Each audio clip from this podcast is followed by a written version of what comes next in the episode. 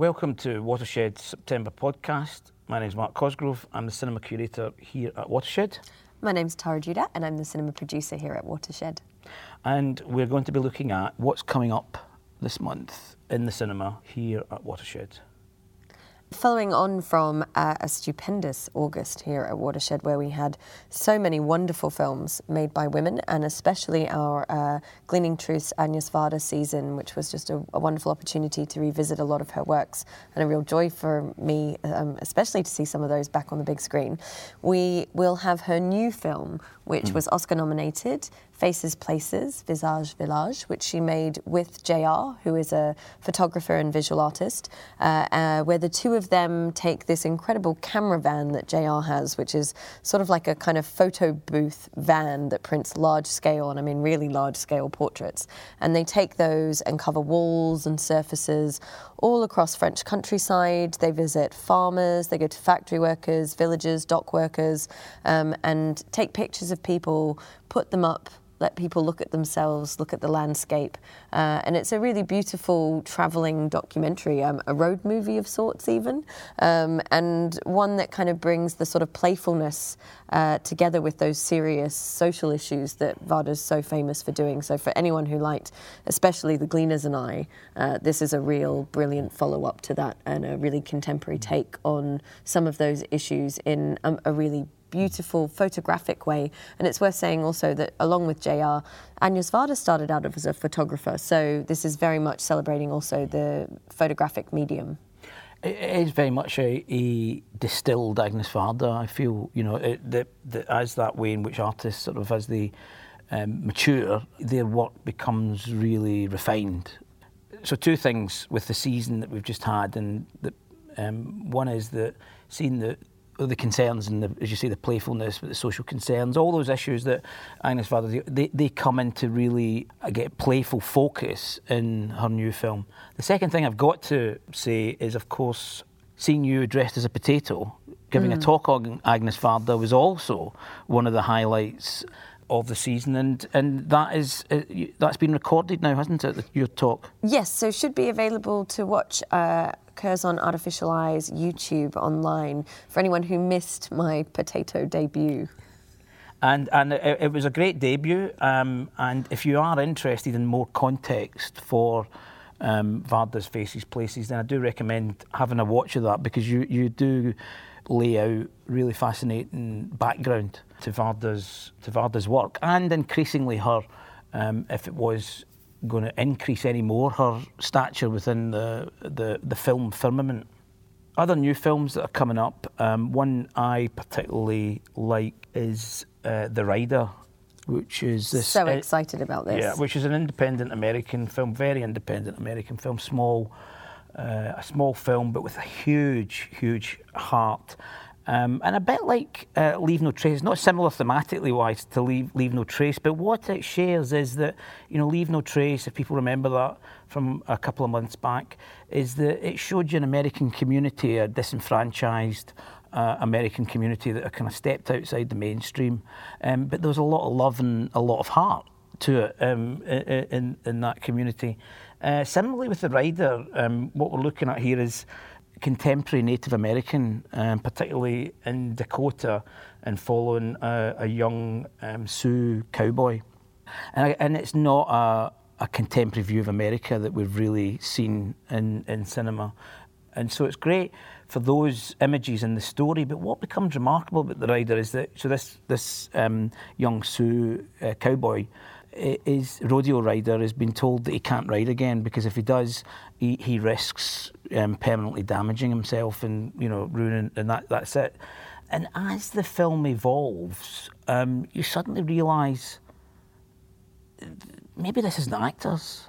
Actually, maybe this mm. is not being acted. You know, they, oh, hang on a second, and that opening up of that relation, or blurring rather that relationship between um, the, the, the fiction and the real is r- such an amazing thing um, that the rider manages to do, and it does it through the the cinematography in particular, but also the performances from you know I'm assuming um, I haven't done a huge amount of research into, but I'm assuming people who are actually the people that are being portrayed.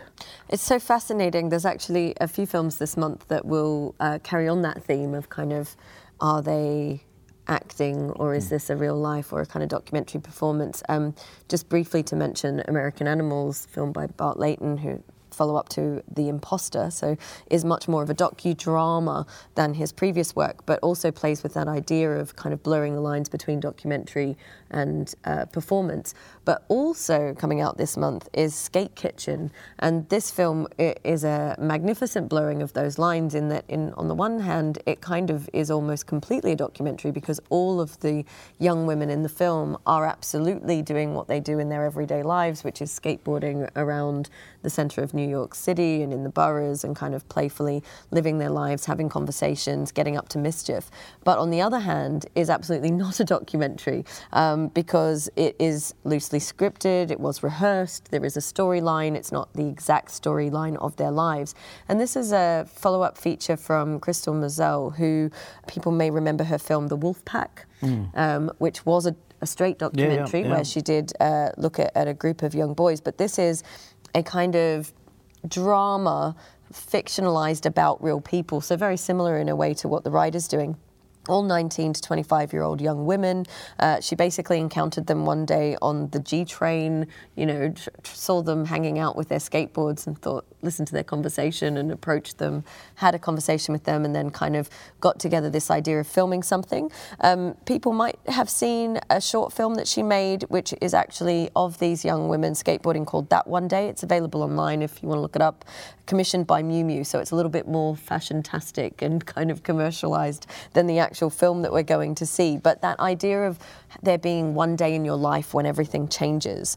Um, and so you know, she kind of got that story together. And then the remarkable thing about these young women and the skateboarding as well is that a lot of their uh, what what takes off. So Skate Kitchen is actually the name of the group, the young girls. Um, and I should say that there are lots of young men and boys in this film as well. It's not only the, the women, but that the, the name Skate Kitchen came, um, as one of them said, every time I'd seen a video of a girl skating, the comments would say, oh, she should be in the kitchen. So I've kind of been mocking them. So she's got her skate kitchen. um, and what they do is they make videos of themselves doing ollies and kickflips and all this other cool stuff around the city. Um, and they put it on Instagram. And so it kind of has this online life. And actually, on Instagram is also where, and this is an interesting thing about the film, is there are two quite famous actors in this film, even though everyone else is just playing pretty much a version of themselves. And that's Elizabeth Rodriguez, who people might know from Orange is the New Black, um, and Jaden Smith. And Jaden Smith actually was someone who met the kind of main actress on Instagram. They started up this conversation okay. online, yeah. thought it was cool, and she forced him to come and actually, she was like, all right, you know, if you want to be in this film, if we want to do something together, you've got to come here hang out with us, skateboard with us, um, and it was so it was like an actor who could skateboard. So this film is, you know, got some extraordinary footage of really cool skateboarding, plus great fashion. I've got to say, these there's young women's fashion is absolutely mm. lit. There's a kind of pair of hot pink um, shorts and a backwards cap with rhinestones on it that, you know, if I was a little bit younger, I would certainly be wearing. I won't be wearing. no, you won't. No. You, you won't but be wearing. Just, just on the, the just on the skate kitchen, you that that thing about the kitchen that you just mentioned. Um, what's going through my mind is is and we'll talk about it later is the working class on on screen season that we've got in September as well. And these films became journalistically defined as kitchen sink drama. Yes. Which which I think is a really derogatory term. I'm really uncomfortable with the term kitchen sink because of the way in which it positions. Um, and we'll, we'll come and talk about the films, but I think that's really great that what these young skaters are doing is flipping that uh, mm. notion of the of, of the kitchen, you know, and what that the, what that means, and absolutely sort of reappropriating and, it and ma- making the kitchen the street. You yeah, know? yeah, I mean, yeah. It's so great. They kind of yeah. it's not a domestic space at all. I love the way that they've used that um, to be something that is actually so mobile, so mm. agile, um, and so at one with the kind of actual surface texture and, and, tapestry of the city. And it has nothing to do with being confined to a particular space. Just going back a bit to and bringing back the um, the rider for, for a second is that, you know, what, one of the that and what we're saying about that way in which fiction and, and, and, documentary gets blurred. And of course, as soon as you mention documentary, you think of a particular technique, mm. and I think you think of a, of somebody observing from the out, you know, from somebody from the outside observing in. That was slightly my concern about Wolfpack.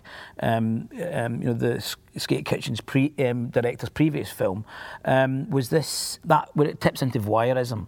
Uh, the thing about the rider that's really quite extraordinary is that when it's it's playing with the, that distinction between um, fiction or it's navigating fiction and and, and reality and not documentary but it, it, you don't you feel as though you, it, it's the, the director's embedded in that community as part of that. You know you you don't feel the separation out.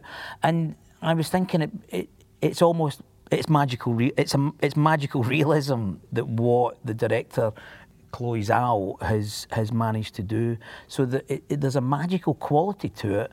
But you it, you then begin to think, hang on a minute, what's what is it that I'm actually looking at here? So I would I would really uh, both films, Skate Kitchen and The Rider, I think two really strong films that we've got on this month. Now we have to talk about. I'm sorry about this, but we have to talk about Gaspar Noé's climax.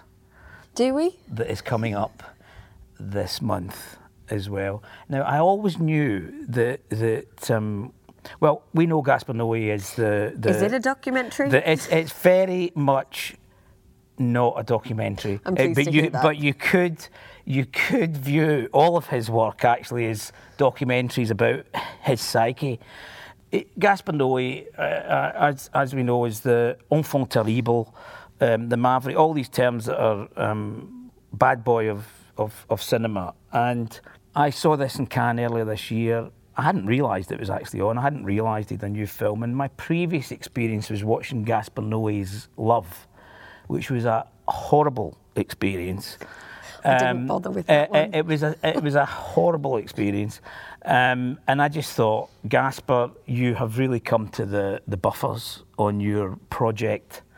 Um, terrorise the audience. Um, and I think he's always he's occupied that space of I am going to confront the audience, um, and I'm going to rub your face in it, um, and, and and I'm going to see how you how you you know how you respond. And actually, do you know what? I don't care how you respond because I'm still going to go and make the films. But does he do anything else? Because it's all very well and good saying I'm going to confront the audience, but then what is the function of confronting the audience? Because my issue with his kind of you know, back catalogue of films from including Irreversible and Enter the Void is that beyond that device of, oh, look, I've shocked you, they don't actually do very much. I, so I'm I'm I'm, yeah, yeah, yeah. I'm both weary, hesitant, um, and cautious approaching his new film, but curious. Well, I I and this is a discussion that also leads into Lars von Trier, and of course he's got his new controversial film, The House That Jack Built, was on in, in Cannes, and uh, I'm, I'm sure we will be showing that in months to come. And I think this is a debate that we will we will continue, um, which is what is it that that is trying to be done with this confrontation? Now, with Gaspar Noé, I I, I really liked um, Seul Contre Tous, his his first film. Um, I was thrilled and enjoyed the confrontation um, and the visceral nature of that. And the what was happening in the audience as well, the impact. A funny story actually when he was in Edinburgh Film Festival when it was premiered up there, uh, a story of him standing at the back of the auditorium to see how many people uh, walked out and what their response was. Which you know that's that's his prerogative, but it, it's that thing about he's obviously wanting to to do this. Um, I, much as I found Irreversible traumatic, I I thought it was extraordinary filmmaking, um, and actually delivered a, a really thoughtful for me conclusion at the end, and it's it's a film that I do think about a lot. Other ones, um, and especially Love, I just thought that, that this is where your project is just is gone, it's gone, lost everything. So, spill forward to um, Cannes this year, I think to myself, you know what? As a professional in the business, I have got to go and see Gaspar Noé's climax. I'm already annoyed at him that I've got to say I'm going to watch Gaspar Noé's climax because we all know the tittle, the, the tittering that, that he will have, but the very fact that you you, you say that. Um, I'm so, going to refuse to say it. And, and, and you have every right to refuse to say it as well. Um, so I was standing in the queue going, oh, I'm doing my job here. I'm doing it for, I'm doing it for you all. I'm going to watch it. Um, and I thought it was absolutely brilliant.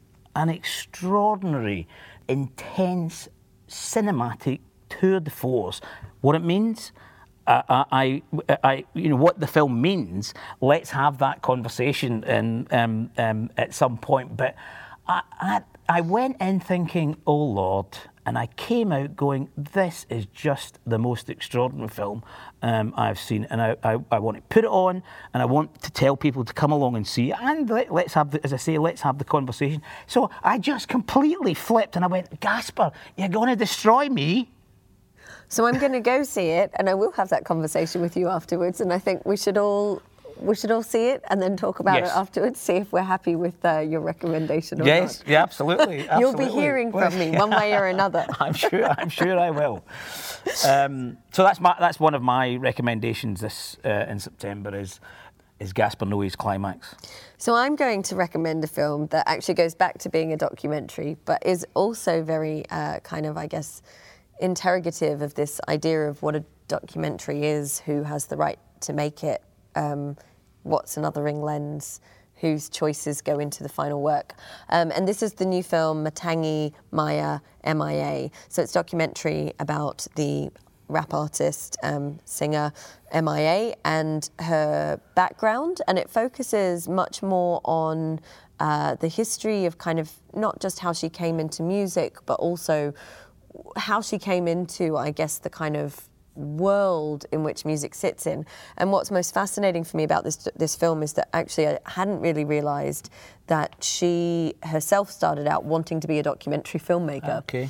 Um, so it's made by Steve Loveridge, who studied with her at Central St Martin's in London. So they were students together at, at kind of art college and they a lot of the footage is from those days of them hanging out um, making films some of it is actually matangi's footage maya's footage um, and i think you know there has since the film came out it, it premiered at sundance been a little bit of a kind of beef between the two of them about who owns the footage. She's not credited as a filmmaker but some of the footage is her own documentary filmmaking. So, uh, for anyone who doesn't know a little bit about her, she was uh, came to the UK as a refugee. Her family came as refugees. Uh, her father was uh, one of the founding members of the Tamil Tiger Resistance. So she goes back to Sri Lanka. Um, she films some of her family, uh, the people there, the struggle. She talks about it. She's a very politicized um, figure, and then it also kind of follows the trajectory of her in the public eye as an outspoken uh, person, as a woman who is speaking out about political issues, who's often hushed by the media because they just want her to be a pretty singer. Um, and so there's this interesting kind of tension going on with that. But I think what's interesting about this film, really, in terms of how documentaries get made and who has the right to tell them, is that, you know, retrospectively, she's a bit like, oh, he took all of the cool out. He took out all the lines, you know, all the bits, all the shows where I look good, tossed it in the bin. Um, there's not much of her music in the film. She feels like if you squash all the music together, it only makes up for about four minutes, and she can't understand how that's part of it. She said, it's not the film that I would have made. Um, and that's an interesting reflection as well on who gets to tell a story. I think uh, Steve Loveridge has kind of talked back to that and said, well, of course, it's not the film she would have made, but people shouldn't make films about themselves, which is also an interesting question. Who gets to tell the documentary story? Um, so it's 22 years of her life. There was over 700 hours of footage. You know, it's um, some of the behind the scenes stuff when she was on tour with Justine Frischmann from Elastica. There's all kinds of interesting stuff about her creating paper planes with Diplo. So I think for people who are interested in her as a figure, as a musician, as a political spokesperson, that this this film is really fascinating, but also because it just asks so many questions about how you put together a documentary, what you put in, what you leave out, and whose right it is to tell those stories. Um, I think it's going to be a really fascinating one to kind of uh, learn something about her life, but also respond to with questions. Mm. I'm looking forward to it. It's one I've not seen and know the musicians' sort of previous work and, and her activism and how she brings together the um, the music and her activism and and um, so I'm looking forward to I'm looking forward to seeing that very much. I mentioned earlier the uh, working class on screen, which is a, a, major season that we're going to be presenting over September and October, actually in the um, the brunch uh, selections on the Sunday uh, afternoon, um, which kicks off this uh, month with um, a look back. Um, oh, I was going to say a look back in anger. Um, if only. Um, That's the famous line. exactly. Um, it, it, I look back at um, the the influential, hugely influential um, British um, work uh, f- films from the late 50s um, and early 60s. Uh, which came out of, um, I guess, you know, one of the touchstones from it was John Osborne's um, play Look Back in Anger. He subsequently set up a film company with Tony Richardson, Woodfall Films, in order to make the film of the stage play Look Back in Anger. But they subsequently went on to make, um, as I say, these quite groundbreaking films about British, whose stories were British working class experience um, and largely outside of London uh, experience, which I think is really important. Um, and so, what um, the, f- the, films that we're going to be screening uh, are Saturday night, Sunday morning, um, w- with with the memorable performance by Albert Finney um, as Arthur Seaton, who works in the Raleigh Bike Factory in Nottingham, and who famously, defiantly says, I'm out to have a good time. All the rest is propaganda. um, don't let the bastards grind you down. And what you were seeing was an actor who I would say had has this sort of physical appeal of somebody like a young Brando. Mm. Um, you know, in a factory, saying defiantly, I'm out for a good time. All the rest is propaganda. Um, and so these were the first times that you're seeing these uh, images on screen. Are the ones that that, that company um, Woodfall Films that um, John Osborne and Tony Richardson set up made the loneliness of a long distance runner. Tom Courtenay is a sort of defiant young working class lad who's in a Borstal um, and who is the long distance runner uh, of, of, of the title. As I say, they, they were dealing also with subject matter um, that just had not been um, dealt with on screen, like you know, life inside a factory, life in a Borstal, um, Poor Cow, which is uh, Ken, one of Ken Loach's early films from the early 60s, about you know a young uh, single woman living in squalor and poverty in London. So not the not the swinging 60s that we so often think about. Um, uh, and the other, the fourth film that we'll be screening is Billy Liar again with Tom Courtenay, which is which which which is less that realist thing that th- those three films were going for in some ways, but but brings in a kind of um, a, a, a, more fantasy uh, based element. And what I think so fascinating too about this this time that we're sort of seeing distilled on screen is that actually it feeds into this much wider narrative that's been a conversation we've been having all year, really, um, since the May 68 anniversary, the Workers Unite, um, marking that, the kind of revolt, she said, season, the idea of all of these things coming out of the late 60s, of this period of um, change, of something in the air, that very kind of heady notion. And then how that actually will be really fascinating to look at in October for the next series of Sunday brunches, which I'm sure we'll talk about in due course. But the idea of how that then broke out into a more kind of intersectional understanding um, of some of these issues. And I think it's a really great time to revisit class because of that, because yeah. we need to talk about the kind of intersectionality um, of, of those fractured things that are, that are, you know, very much coming to a head. And are very resonant today. Mm. And I think you know that's what's been interesting putting the season on. You know, as you say, and this has been driven by, uh, largely driven by Danny Leigh, um, who's taken on a, a, his new post at the archive at the BFI in London, and he was very keen to begin to have this discussion, you know, with audiences, with curators, um, with professionals about uh, working class not just representation, but also there are other elements about access to the industry. You know, how do, how do young actors like, you know, those actors that we will see in those early films, Um, how, how, how do people get into the business now? You know, so there are questions in the background as well for the industry to answer. And I think we've had a lot of discussion about diversity in terms of um, race and gender, but actually class is something that's not been uh, been discussed. And this is partly Danny, I think, trying to sort of bring that uh, up to the fore. But going back to the films, is that what you have with these with September and October, as you say, is that in, in, September we're looking at the sort of older films, and the, the notion of class was more clearly defined. I think there was much, you know, there was a clearer idea of what working class meant and was, and and and and then we'll look at the, as you say, the intersections with race and gender uh, more in the work from the sort of late 90s and early 2000s, and I think there's there's now more of a question about well, what does class actually mean? So th- this major season over September, October raised lots of questions. But what I would also urge people to do is go and see these amazing films because when you go back to them, I mean, the Woodfall films that from the, the, the 50s and 60s were so dynamic, so full of energy. And as I said, going back to the kitchen sink thing, that's what I got annoyed about by, by them sort of being lumped into that. Oh, it's that social realism from up north. Oh, it's that kitchen sink drama. You know, these were feisty, aggressive, you, you, you, know, they were fighting for something. They were kicking against the establishment. They were, you know, and and they were subversive and they were radical. And so to just see these films back on the screen, just simply as a cinematic thing, I think is a is is a huge joy.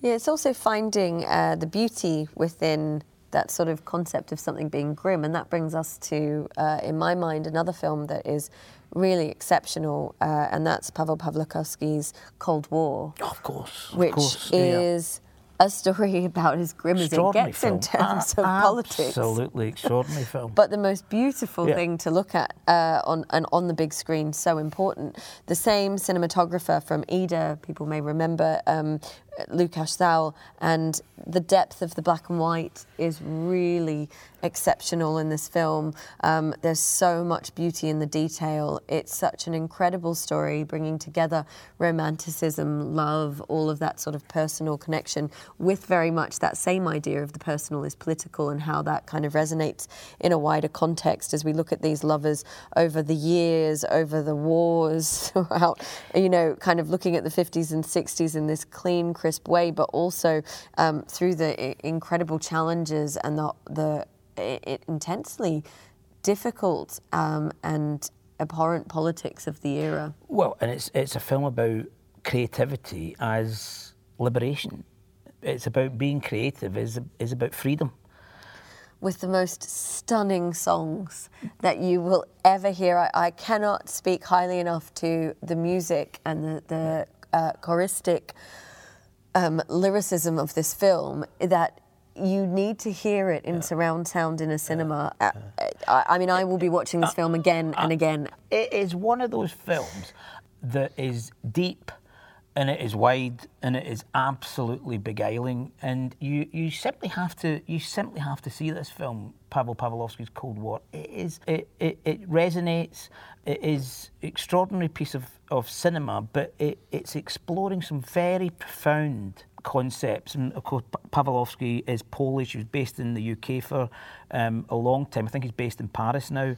Um, people have seen um, The Last Resort, um, you know, other earlier films that he's made. But he's with Ida and now with Cold War, he's revisited Poland, and it's very much a film about Poland and about um, his his parents. Actually, I think his parents' experience informed the, the film, and it's about that the struggle that Poland went through in facing communism and life under communism, and as I say, the the the freedom that music, jazz music, the liberation of jazz, you know, the jazz music and all its um, improvisation and um, the way in which it makes you feel, and he conveys all of those things, and it, it, and it's also like a, a a, film that was made in Poland in the 1950s that's been sent to us through time to now. So it's got that amazing cinematography that the only Polish cinematographers got in the early days with um, in Polish cinema in the sort of 1950s. But yet it's so contemporary um, and it's so a bit now. And if, if, if you loved Ida, you'll absolutely love Cold War. But but if you if you don't know his work and if you don't know it, go and see this film. Oh, absolutely. It's exceptional. It really is going to be one of the films at the end of the One- one of year the that we the just year, can't stop decade, whole- talking yeah, about. yeah, yeah, going to yeah, come back to it again and again. I'm going to watch it on the big screen as many times as Yes. possible. Yes, I, I shall be there as well, um, and so should you. So that is all for this month. Thank you very much.